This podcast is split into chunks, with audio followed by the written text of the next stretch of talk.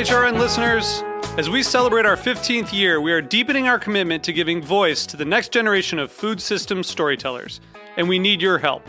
Our internship and fellowship programs help activate new possibilities for underrepresented and underestimated young people through experiential journalism, audio engineering, and production training. Through these unique programs, HRN helps food equity stewards build essential workforce readiness skills that expand their potential and foster economic mobility. Please consider supporting these critical programs. And with a minimum donation, you can be entered to win a dinner for two at an amazing restaurant in one of eight cities and tickets to a concert at a great venue in one of those cities. We have incredible partners across the country who have donated, as they also share our passion for helping to educate the next generation of food systems storytellers. Check out heritageradionetwork.org slash 15 to donate and enter to win today. That's heritageradionetwork.org slash 15 to donate and enter to win today. And make sure you donate before March 31st. Thank you. This episode is brought to you by the Michigan Cherry Committee. Learn about the wonderfully tart Montmorency cherry at choosecherries.com.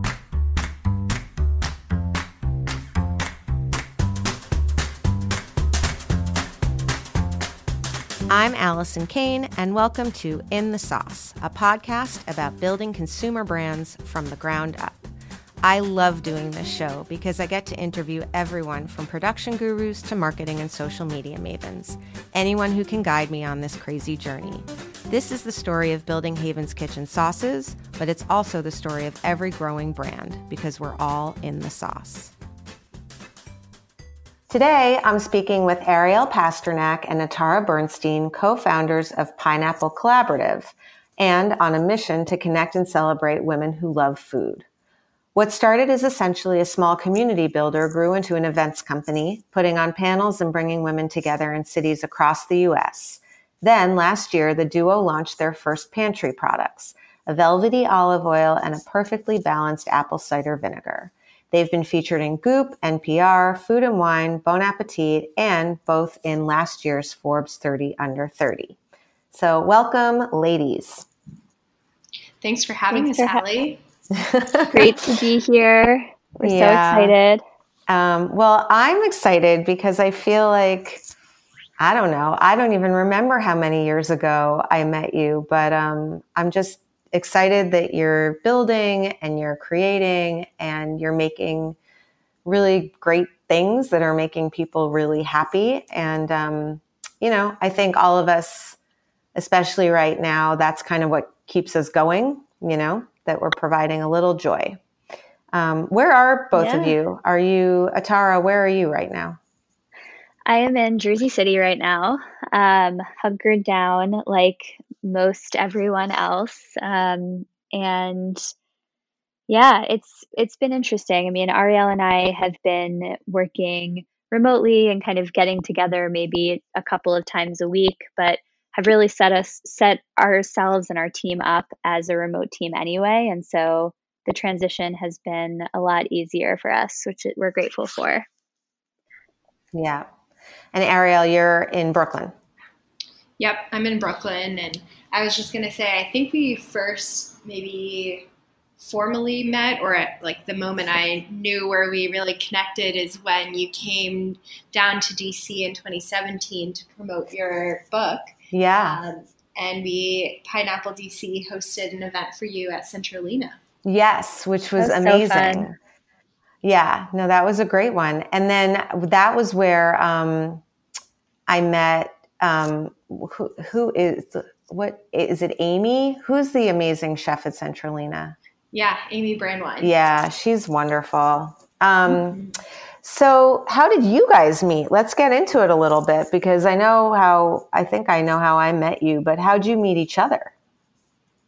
Yeah, we met at the farmers market in DC uh, I had been um, I'd helped start a restaurant in DC that started in the farmers markets. I remember so, the taco place.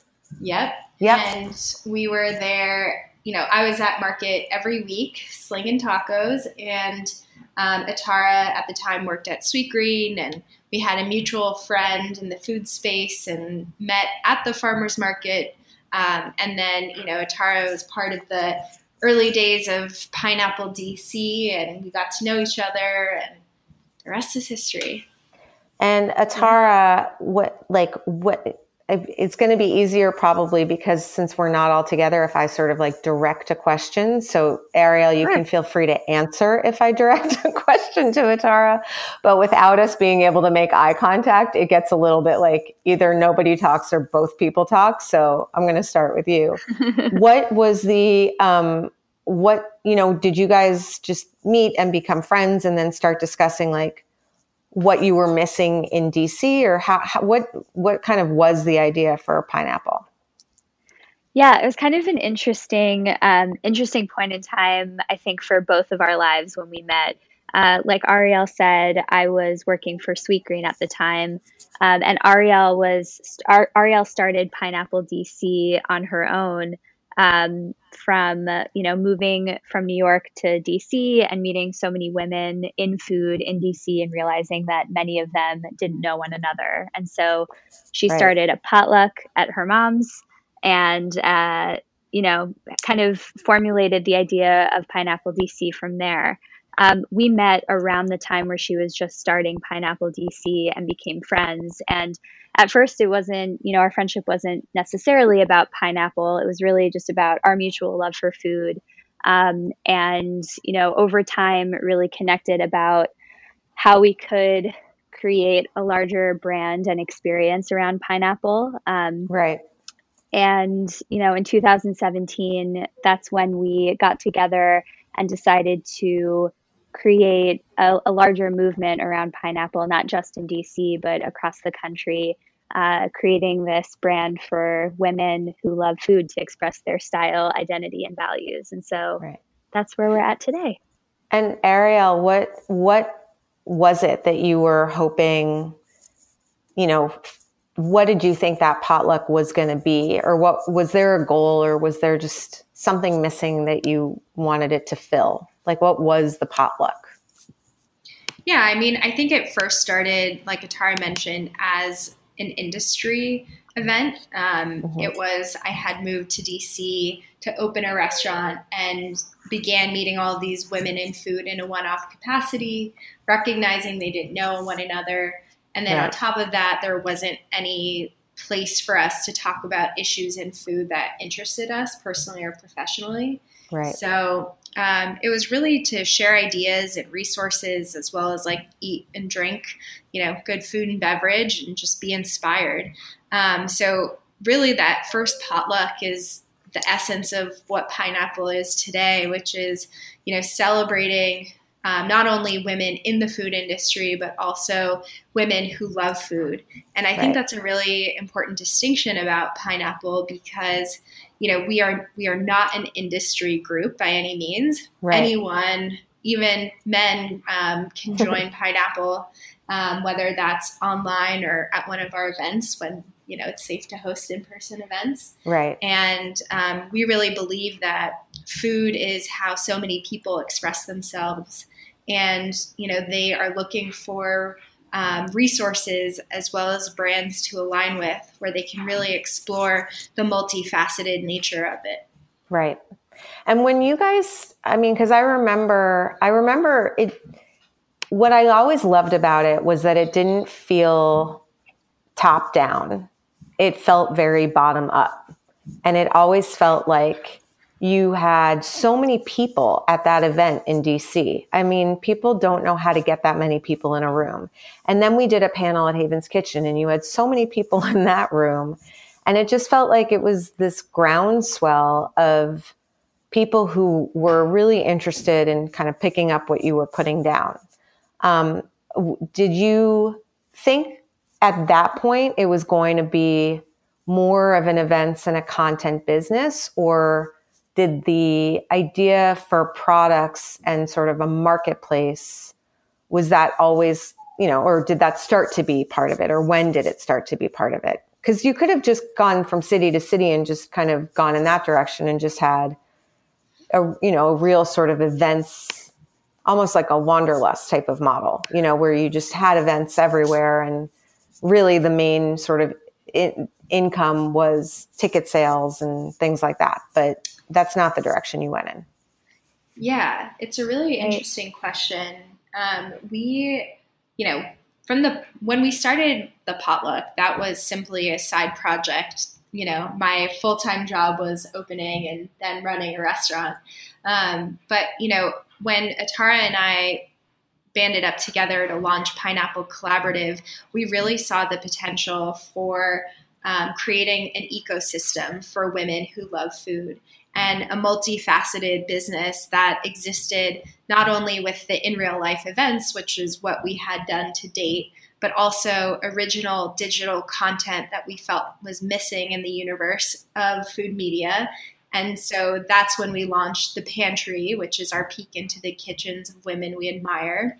Right. And then, you know, it was from running that business for probably about a year that we knew we wanted to launch products.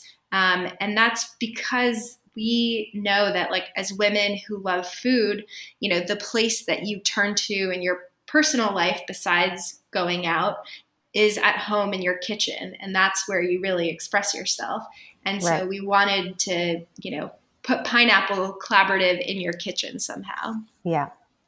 And then what were, I mean, so presumably you guys were like, okay, this is the sort of natural next step for us.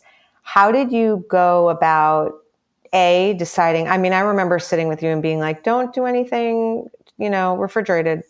Um, but other than like making, you know, trying to figure out like what was like what were how did you sit down and what were your first steps together where you were like okay these are the things that we'd like to sell these are how we're this is you know how we're going to decide what to sell this is how we're going to go about figuring it all out like and which yeah. came first the olive oil or the acv yeah i think that's also a really good question ali and i remember you know having this conversation together with you about which products we should select first. And I think it came from both intuitively, uh, you know, knowing the products that we were excited about, and then also collecting the data from our uh, blog series, The Pantry, and seeing the products that women were reaching for every single day, uh, yet didn't necessarily have a strong brand loyalty towards. And so the olive oil for us was a no brainer because it is such a staple in every woman's kitchen. And we saw a real need to create a product that was beautiful and approachable and stood for something more than just, you know, the product itself, but really meant right. that women were involved in the food, in the uh, supply chain, and um, and that it could be connected to a brand that you know was rooted in community. And then yeah, for it really the, is. I mean, on top of being a really pretty package, you know, there are a lot of pretty packages. It happens to be a really delicious olive oil. Like it's Thank really you. good. So is the so is yeah. the vinegar. I mean, and they're both gorgeous, but you know, there's there's gorgeous stuff out there that isn't as great tasting. Um, so yeah. it was really really well executed. So sorry to interrupt. Keep going. no, no problem. Thank you so much for the compliment. We we sure. agree that we yeah, it's they're beautiful and delicious products. Um, and then for the apple cider vinegar, you know, that's a product that we definitely saw as a, a, dark horse and an opportunity because it's a product that we saw in a lot of women's kitchens, but people didn't really talk about it that much. And there's really uh, you know, only one or two brands that we saw mm-hmm. cropping up time and again, and they're more commodity products um, mm-hmm. or just like kind of heritage brands. And so we saw a lot of opportunity to innovate and really create a new kind of experience around a vinegar that is such a special product on its own. And then, in terms of making sort of a product roadmap, do you guys have ideas like you want to kind of do a new product every year or are you like how does that look what does that look like for you yeah i mean ariel feel free to add to this when i'm done because i'm curious about your response too but you know obviously the covid crisis has kind of changed our plans dramatically and we've had to pivot. Um, you know i think the beauty of pineapple being um, you know a really small and mighty company um, is the fact that we can like recalibrate our plans when we need to, and we are constantly uh, kind of getting together to revisit what our strategy is on a yearly basis. mm-hmm. I mean, we always have had our mindset on, uh, or our heart set on creating, um, you know, a line of pantry staples. So it's not going to be the olive oil and the ACV all on their own. Um, right. But, you know, for now, we're really going to focus on uh, celebrating those two products before we launch a new product, um, hopefully sometime soon. Yeah. Ariel, do you have thoughts? yeah, I mean, you know, Ali, really appreciate you know your feedback about our products. You see and try them all, you know, from I'm sure your personal experience, but also you know being at the helm of Haven's Kitchen, and it did take Atara and I about a year and a half to develop uh, the olive oil and the apple cider vinegar.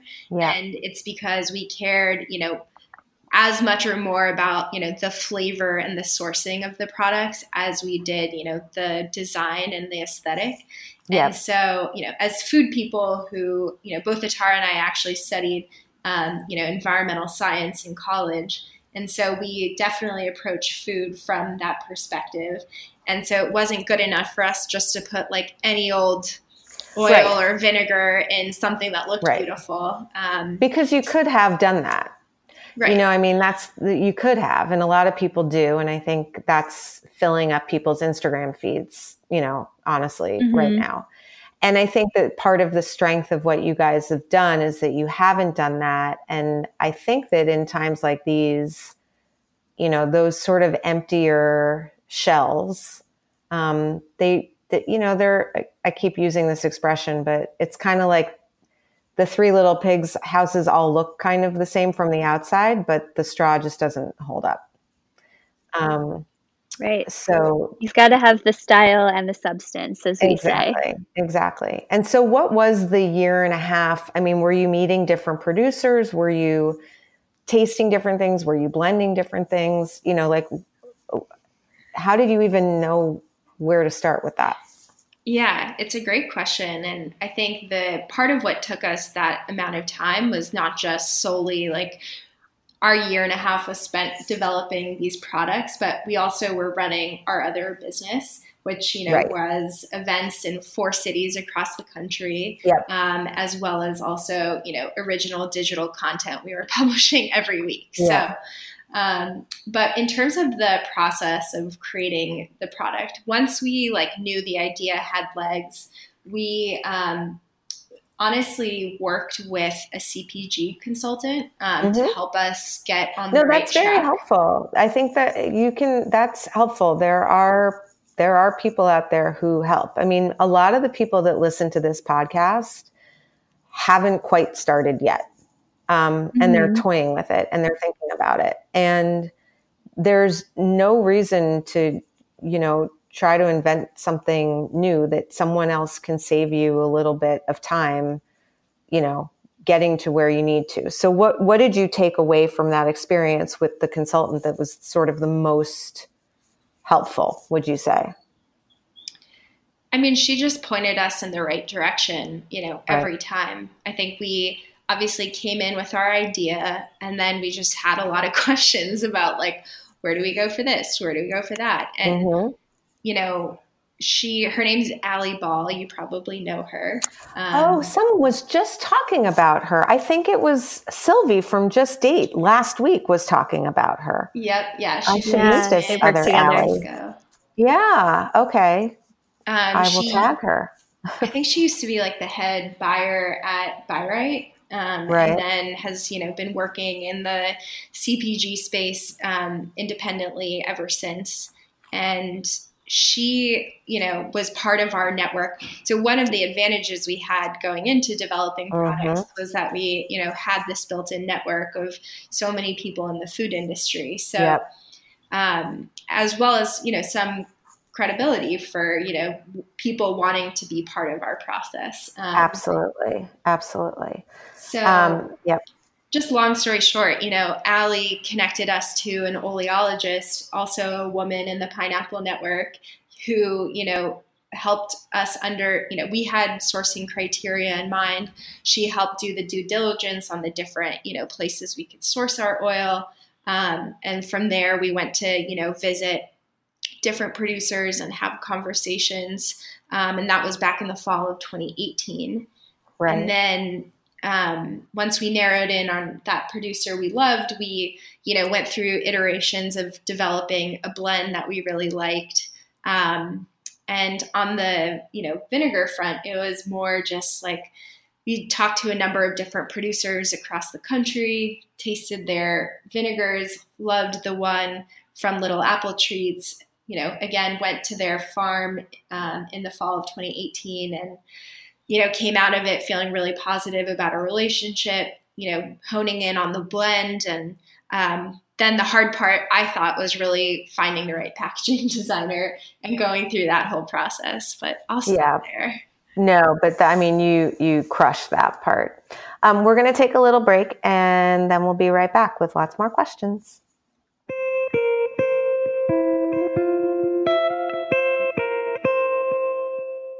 This episode is brought to you by the Michigan Cherry Committee.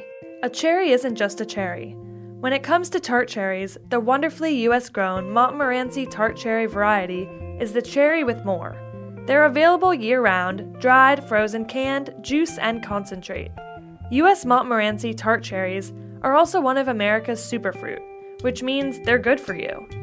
Tart cherries contain many antioxidants and beneficial phytonutrients, including anthocyanins the pigments that give tart cherries their bright red color. And don't forget about flavor.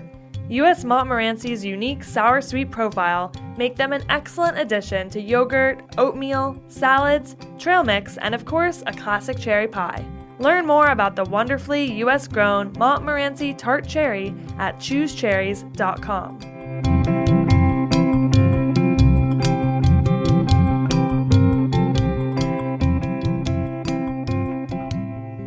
I'm back with Ariel and Atara from Pineapple Collaborative. Okay, so once you guys made the decision and you sort of got, you know, the olive oil and the apple cider vinegar kind of figured out, um, what did you have to learn about D2C? I mean, you guys are like me. We are in real life people. We're like touching, feeling, smelling people.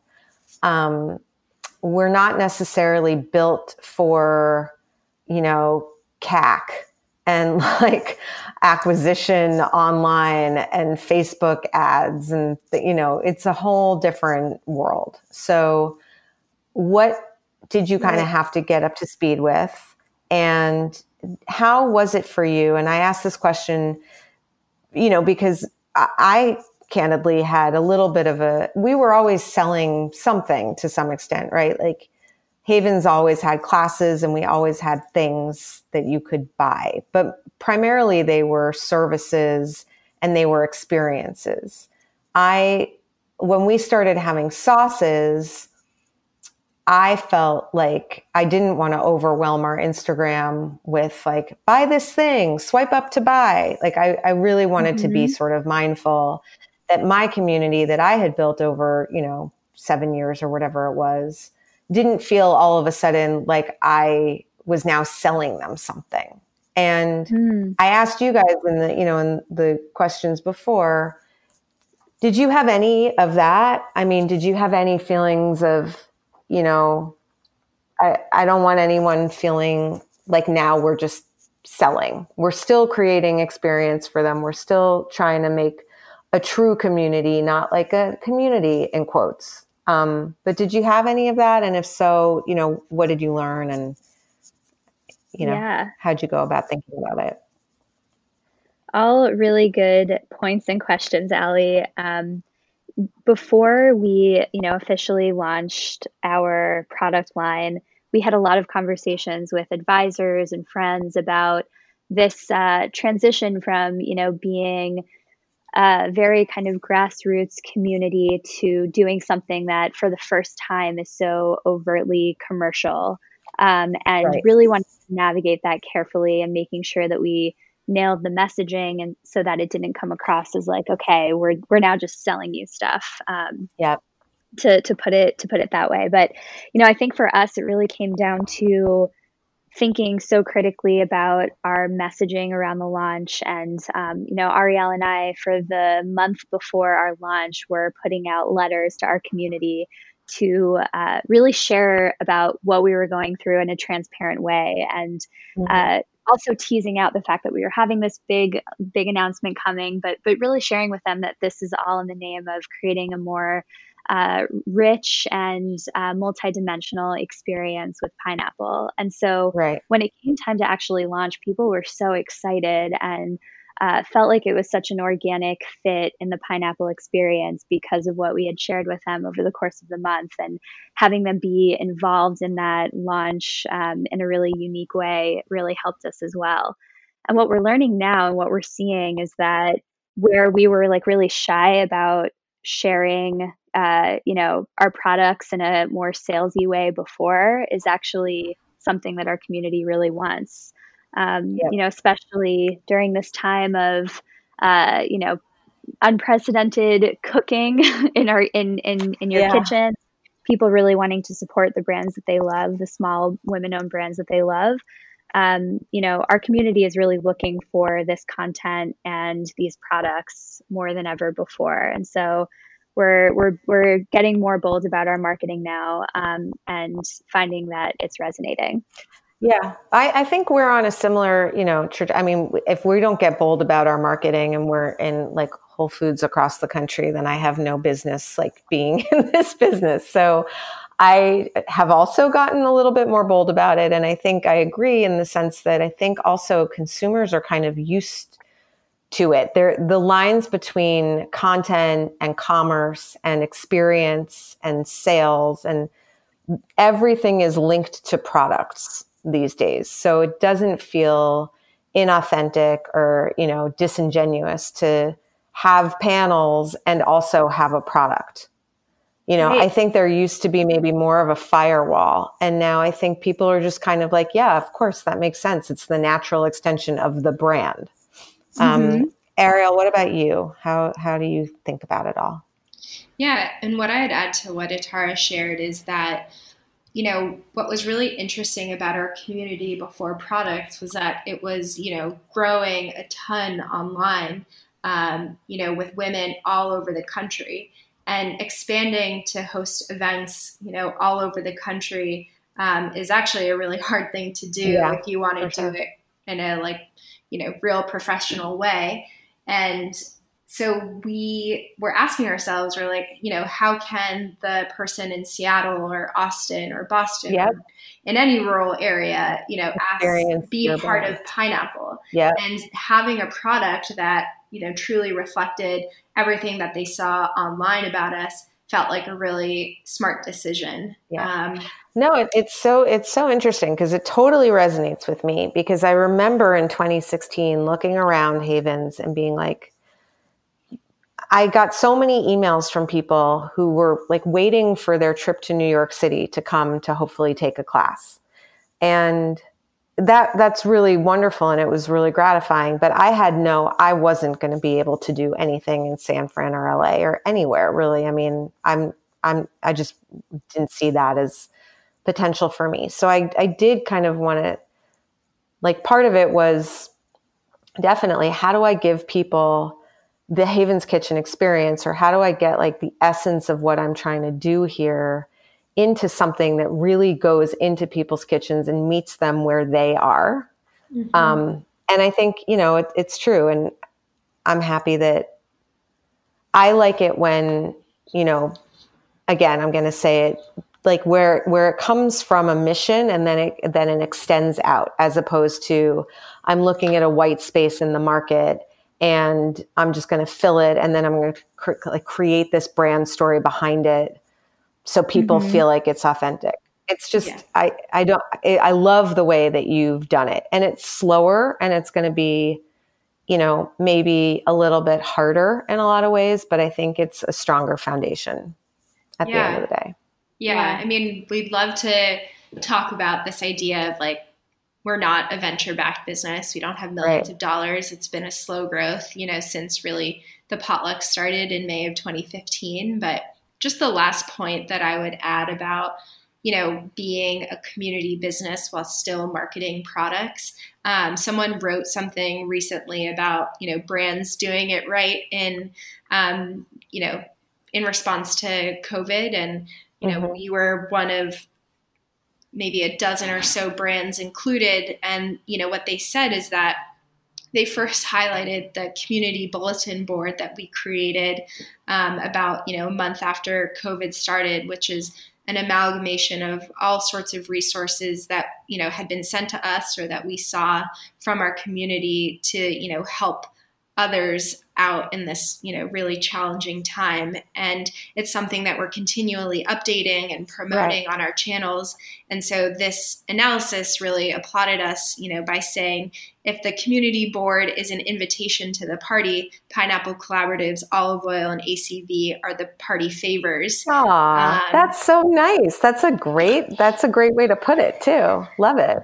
And so I think that's really how we think about the interplay between you know, the content quote unquote that we provide and you know being the leaders of this community um, and having our products. I think it's great. And let's think about so going back to the d2c question um, have you had to learn all about that sort of ecosystem and selling things online? Are you at the point where you're selling your products to people outside of your community or your you know ecosystem yet where you're doing ads and you know selling it sort of just like the product for people who don't even know that there is this whole other thing behind it yet?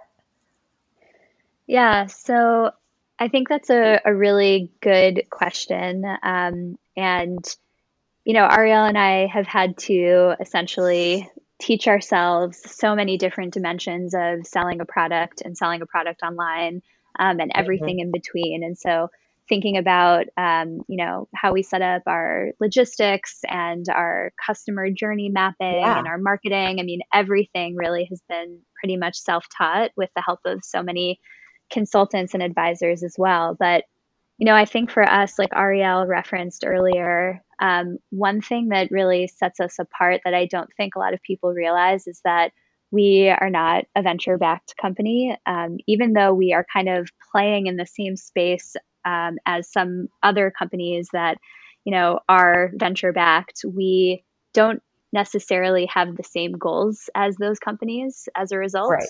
um, and so you know it's been a really interesting um, uh, kind of an interesting thing to navigate because for us we're not you know growing just for the sake of growth you know with mm-hmm. no kind of um, you know implications or without paying attention to our profits. I mean, we are essentially, you know, a small bootstrapped company. And so from the beginning, we are thinking very critically about our profitability, uh, which has been a really great exercise. We've been super disciplined about our finances. Yeah. Um, especially also, now. especially now, exactly. And it's yeah. been really helpful, you know, that we are profitable, um, you know, from the beginning. Yeah. Um, I think also what sets ourselves apart is that we launch products after, you know, building a highly engaged community who uh, supports us and, you know, is very in touch with everything that we're doing. And so, right. where other brands are, you know, launching and, you know, have to think about their customer acquisition and their ad spend and how they're thinking about conversion, you know, we really launched organically with a community that was very hungry for the products that we're offering and excited to uh, support us and, and be involved. And so that's been a, an edge for us. I yeah, think. for sure. And I think, you know, that those days, I mean, I've been talking about this for a little while on the show, and I always feel like the cranky old man who's like, ah, but I do think that sort of the days of, grow, grow, grow, spend, spend, spend. Eventually, we'll make some money or we'll exit. I think those days are gone, um, yeah. at least for this cycle. And the companies that have been, even if they are funded, you know, that have been very careful with their spending and are looking at their margins and are looking at potential, you know, if they're not profitable now, because it's hard for some products, depending on you know the category, to be profitable early. Um, to get there as soon as possible, and you know not to spend enormous amounts on acquiring consumers that don't end up paying for what you've spent on them to acquire. Um, and that was right. the, you know, that was the zeitgeist for a while. And I think for companies like, you know, mine or yours, you know, bucking up against that felt, um, it felt almost like we were, I don't know. It's like we, we walked into a big shiny birthday party for someone and we were wearing like the wrong shoes. Um, and I, I think that that's changing and I think you're right. And I think you've built it really smart. Um, question for two people to start something. So I know Ariel, you know, had the first potluck, um, but you guys are co-founders and I'm curious about how you've sort of delegated the work, um, how you think about what that means. Um, when has that been challenging? If you want to share that, and you know, what's some, I guess, tips you guys have for other people that are thinking about working with co-founders as opposed to going it on their own. Yeah, I mean, I think the foundation of any good co-founder relationship, in my opinion, is uh, trust and mm-hmm. you know being able to trust the other no matter the situation and you know i think the first two years we were in business were especially challenging on a number of levels and you just want to make sure that you know you really trust the person you're doing it with um, as you know everything else is already enough um, yeah. you know with regard to you know our division of labor you know, the way that Atara and I became co-founders is, you know, when I was thinking of um, making Pineapple my full-time job, um, she offered to help out with design, you know, our brand identity and our logo and all of that. And through that process, um, which was over a few months, um, we got to know like how to work with each other. Right. And so it was almost like, uh, you know, it was a really great experience to just see like if we jived. And I think we shared a lot of similar, um, you know, preferences when it came to aesthetics and, you know, when it came to, you know, decisions to be made about the business. And um, I think that led to a point where, you know, she felt as passionately as I did about, you know, the potential for pineapple and, you know, right there wasn't I'll speak for myself. Like I wasn't 100% sure that it would work out, but I also knew right. that I didn't want to do run a business by myself. I'm someone yep. who like really loves having a team, who really loves bouncing ideas off of someone and also, you know, having read about founders, solo founders who just were like killing themselves running a yeah. startup. Um, yep. You know, I was thinking, hey, wouldn't it be nice if I could like take a day off and someone could still run the business? Yeah. Um, and, you know, share the responsibility, if you will. Um, yeah. So, you know, all of those things combined, you know, led to us deciding to work together. And I think it's taken, like any relationship, right? Um, a lot of work and communication to be on the same page and um, you know run a business effectively yeah atara what about you yeah i mean i think that something that's really helped us is like the complementary skill sets that we offer right. um, and i think it's really given pineapple you know a, a leg up if you will. Um, just knowing that we, you know, come from different, we have different experiences and different strong suits. I mean, I think it's really like given pineapple um, this like multidimensional edge. Um, I think a big challenge that you know we have have worked through, and I think is is still something that we are working on, is like we work at different paces, which I think mm-hmm. is really interesting. And so, yeah. um, you know, I tend to work very quickly, and Ariel tends to work very deliberately. And I think we both have kind of met in the middle, which is, um, now a really nice nice pace where you know I am slowing down and, and thinking very critically about uh, right. uh, you know each piece of work that I'm doing or each decision and um, you know I think Ariel also is is like making decisions in a different way and yeah. um, I think like coming together and compromising uh, has just really helped that process. Those are the best. I don't know if you guys have ever taken this, but there's a there's a quiz, um, and it's it's about your work style, and it's mm-hmm. not a personality test. It's not like I'm an ENFJ and you're an INTJ. It's it's really about um, analytic thinkers um, who are the perfect balance to someone who's more, you know, emotional and sort of goes with their gut and you know, and and the great news about it is that you really want two different styles because you you know when you're too analytic you know you can get into sort of like analysis paralysis right? And like you get in the weeds. And when you're too sort of intuitive about it or you know sort of like gut more, you know, quick paced in your thinking, you can miss some stuff. And you don't necessarily always think about, you know, the fifth ramification.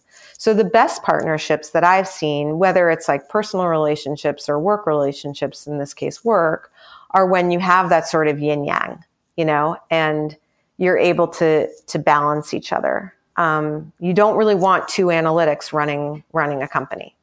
Um, it's just totally. It, it's hard to make decisions that way. Um, and I think when you know one of the things that that work styles test talks about is that what you really want to just be aware of is under stress, analytics get more internal. And um, I'm trying to remember it's driver, analytic, amiable, and then there's the one that that I am that, and I don't remember it, but everyone Is one has of them like, headliner. No, but there are, there are definitely like 30 versions of this exact same quiz. But okay, you know, gotcha. it's like I'm sort of like I start a meeting and I'm just like, you know, and like I'll I'll also want to talk a lot about like our feelings, you know, and I mean the analytics I work with are like, well, I'd really rather not. Like, can we just talk about what we're supposed to be talking about? And my meetings tend to be, you know, half an hour longer than they need to be because I'm saying the same thing over in a different way because I got a sense that maybe someone didn't quite understand. Like it, it it's something like that. Um, but it, ideally, I mean, I think what you said is really, really smart. That it's not just that you have complementary skill sets, but it's also that you have complementary styles, and that yeah. that's critical, right? Um, so let's talk about a little bit how you guys are planning. Obviously, this, you know, we're in a new normal. Um, but was the plan kind of in February, okay, continue to build out that marketplace with more of our products? Are you considering other branded products from other brands and sort of having it be, you know, a pantry of all sorts of things or only sort of pineapple branded? Continue hosting events all over the country and continue creating really great original content. Um, whereas that sort of the three kind of prongs of the business as you saw it? Yeah, so what's really interesting about our business is that our digital content and our events are powered by our sponsors. Um, so, mm-hmm. meaning uh, companies who financially um, sponsor you know this content and um, that's how our business started and it's been like you know a really important part of our business as we've grown so right. we've worked with uh, the delivery platform caviar since 2017 um, right. actually their commitment to sponsoring our events was like one of the you know um, reasons that we were we knew we were able to like make this a business right. and they have we've grown our partnership with them every year and this year in addition to the pineapple events in our four cities and sponsoring the pantry um, they we were also about to launch a really cool in real life um, initiative that hopefully, cross your fingers, we'll be able to do so in the second half of the year. Um, and we were also about to announce a large partnership with Chase Sapphire in March, um, which had been in the works for many months. Um, right. But I think that, you know, your bigger question of like what was on tap, you know, we're always juggling, if you will, these various aspects of our business. We think of it kind of like, you know, content production, um, you know, partnership maintenance, and then products. Right. And certainly the question of um, a marketplace for other brands has um, come across our desk and is something that we're definitely considering. Uh, you know, building out the pineapple product pipeline and um, how all of those fit together. We look at, you know, Goop and Food 52 as examples of yeah. businesses that we can be. Um, and so, you know, we're, we're trying to figure it out. And I think that, you know, the last seven weeks have been damage control mode, but yeah. now hopefully we'll get back into a more like creative, proactive place. I actually had a really great discussion. I don't know if you heard the episode with Amanda and Christina, her product development person at Five Two. And one of the questions I asked them, I'm not sure if you heard it, but one of the questions was, did it was it weird to have a branded cutting board and then your cutting board? Um, and it wasn't. I mean, it was, they were really able to sort of support all of their makers and all of the other people and also have their products side by side. And they were thoughtful about not necessarily going into categories where they had really strong, like a really strong person already selling on it. Um, but I do think it's interesting that there, it doesn't have to be an either or, it can be an and. And I do mm-hmm. love the way, one more compliment to you guys. I love the way that you just kind of sometimes when when brands start, they kind of forget that there are other there are other olive oils in the world. And you would think that like they mm-hmm. are the only olive oil. Like we try to do this where we're like we mix with other brands a lot and we add, you know, we'll add a fly by Jing on top of our nutty lemongrass or because we're mm-hmm. sort of mm-hmm. like condiments are like, you know, lip balm you know, you don't just have one. Right. You can have a ton of condiments and, you know, you one day you're in the mood for this and the next day you want a little tint. Um, but I do love the way that you're very I don't know, you've just done it really beautifully and you and and you, your community is right to trust you. Um, and it's it's nice that you also acknowledge that there are other there are other brands out there and you've made it just not competitive. You've just made it very collaborative, which I think is part of your whole kind of secret to your success. I remember really early yeah, on like you guys that. saying that you you wanted to be the antidote to a bunch of things that were kind of firing up in the last couple of years where they were talking about community but they might be making some people feel super excluded. And I just want to tell you that you've really done that. Um, you really created something that really doesn't make anyone feel like they are wearing the wrong shoes to the party. So well Thank done. Thank you, Allie. Well done. And Thank now, um, has this has this changed your roadmap at all? Are you kind of leaning out of in real life stuff and going to lean in a little bit more into the content and the products? I mean, I'm trying to figure out yeah. what my in real life thing is also. Right. I mean, you know, I think like everyone else who has, you know, a gathering events or in real life component to their business, we are also trying to figure it out. Um, you know, we always say that our in real life gatherings are content um, in addition to our, you know, digital offerings. And so really what we're trying to do now right. is figure out how to create an in real life like experience online whether that's through zoom or uh-huh. or another platform and so we're going to be piloting our digital yeah. events soon um, and really just praying that all of this you know comes to an end soon you know for the sake of yeah. the world humanity everyone. and our business yeah. and for everyone yeah exactly so really just playing it by ear. But again, I'll reiterate that, you know, we are very, very fortunate to have a really agile and nimble team and business where we can kind of play it by ear, take it day by day, and see what's best for our community and our business. Yeah, I mean, th- this is the time where being a multi-channel business really has yep. its perks. If we Absolutely, were man. just an mm-hmm. events business, we would yep. you know, be screwed. I um, know. Mm-hmm. I'm. I'm. It's funny because I, if I were just the cooking school and we didn't have the sauces, like I'd be under my covers, for sure. Right. Um, and speaking to your, you know, speaking to your sort of virtual, we, I wasn't sure how our virtual cooking classes would actually work, and they've worked great, and people love them. And we're figuring out ways to sort of surprise and delight people with real in life, you know, in real life things that kind of help make the virtual experience better. And um, we can talk about that after because it yeah. it's kind of cool. It's like you're in one you're on like a planet and then something from another planet kind of pops into your world and you all have the same exact you know sprinkle or whatever it is. You know, it's just it's it. There's a way to do it, I think, and you guys will figure it out. But it's an interesting idea, um, and it's something I actually think we're going to stick with.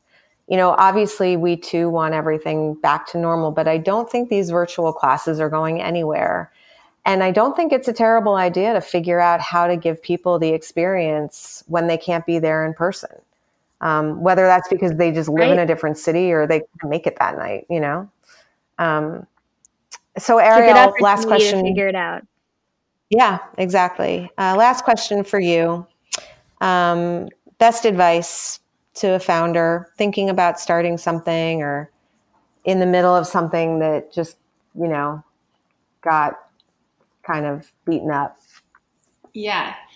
I mean, I have lots of advice in for lots of different scenarios, but I mean, I would say that the you know, again, as I mentioned earlier, the early days and honestly, first few years of starting this business have been really challenging. Um, and so, you know, there's a few things that have helped me stick stick it out, if you will. Yeah. One, it's knowing that um, I, you know, am privileged enough to have savings such that, you know, if one month we didn't bring home any money, like I would be okay. Yeah, it's really, absolutely. really important to have that because then you can still take risks and pursue your vision without having to do something, you know, just to pay the bills. Yeah. Um, secondly, it's like really lean on, you know, your your co-founder, your team, your you know loved ones for the moral support when you feel down. Um, and you know, I would say third of all, like don't quit. I mean, I read this uh-huh. in the early days of running this business. You know, we I read um, two books that really put things into perspective for me. I read The Hard Thing About Hard Things. Yeah, uh, that's a great one. Yes, and uh, you know, it's a really fascinating book. But his he's a now a successful venture capitalist and he said that the number one trait of all successful entrepreneurs he sees is that they don't quit um, and i really believe that um, obviously there's a lot of factors playing into that but uh, and then the second one was just reading phil knight's book shoe king um, and it was like shoe dog. shoe dog shoe dog, shoe dog. Yeah. it was the first 10 years of nike um, and it was illuminating because he was, you know, excuse my French, kind of fucking up at every corner. Yeah. and I was like, oh man, we're doing so much better than he was right. doing. So I was just like, okay, put it into perspective. You're a baby business. Like you're figuring it out. It's like you're in kindergarten or preschool. Like you have so much left to learn. Yes. Yeah. And and no one has it figured out you know, and everyone who says they do, they've just figured out their particular thing. Um, and mm-hmm. maybe mm-hmm. I'm not even sure about that. So, Atara, what about you? Best advice? Yeah, I mean, I think Ariel had some really great nuggets. The only one that I would add is that, uh, like Ariel shared, the first couple of years were really hard, um, really, really hard. and you know being so green to like having to problem solve insanely tough situations every day was like very outside of my comfort zone Yeah. um, but i think one thing i would uh, say is that every single issue that um, we ran up against that I thought would be like the end of pineapple or the end of me um, ended up working out. And I ended up learning a lot from those situations. And it's taught me now that, like, you know, whenever there's a tough challenge ahead, like, we will get through it, we'll Yeah. learn from it. And uh, nothing will really make or break us um, as long as we handle these challenges with grace and according to our values. Yeah, well said. All right, ladies. Um, thank you so much. Um, you know, I'm glad you exist. I actually went on the other day and then I forgot to buy my olive oil. I, you probably saw me on there somehow. I don't know through like the interweb. Um, but Cool abandoned Um, cart Allie.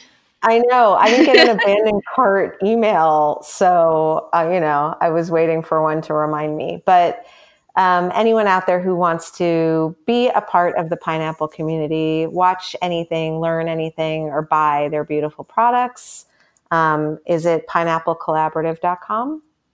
Yes, it Indeed. is. Okay. Um, so thank you all for coming.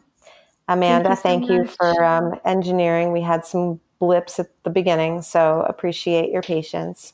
And listeners, I'll be back next week with another episode of In the Sauce. Thanks for having us, Allie. Bye, guys. Bye. In the Sauce is powered by Simplecast. Thanks for listening to Heritage Radio Network, food radio supported by you. For our freshest content, subscribe to our newsletter. Enter your email at the bottom of our website, heritageradionetwork.org. Connect with us on Instagram and Twitter at heritage underscore radio. You can also find us at facebook.com slash heritage radio network. Heritage Radio Network is a nonprofit organization driving conversations to make the world a better, fairer, more delicious place. And we couldn't do it without support from listeners like you. Want to be a part of the food world's most innovative community? Subscribe to the shows you like, tell your friends, and please join the HRN family by becoming a member. Just click on the beating heart at the top right of our homepage. Thanks for listening.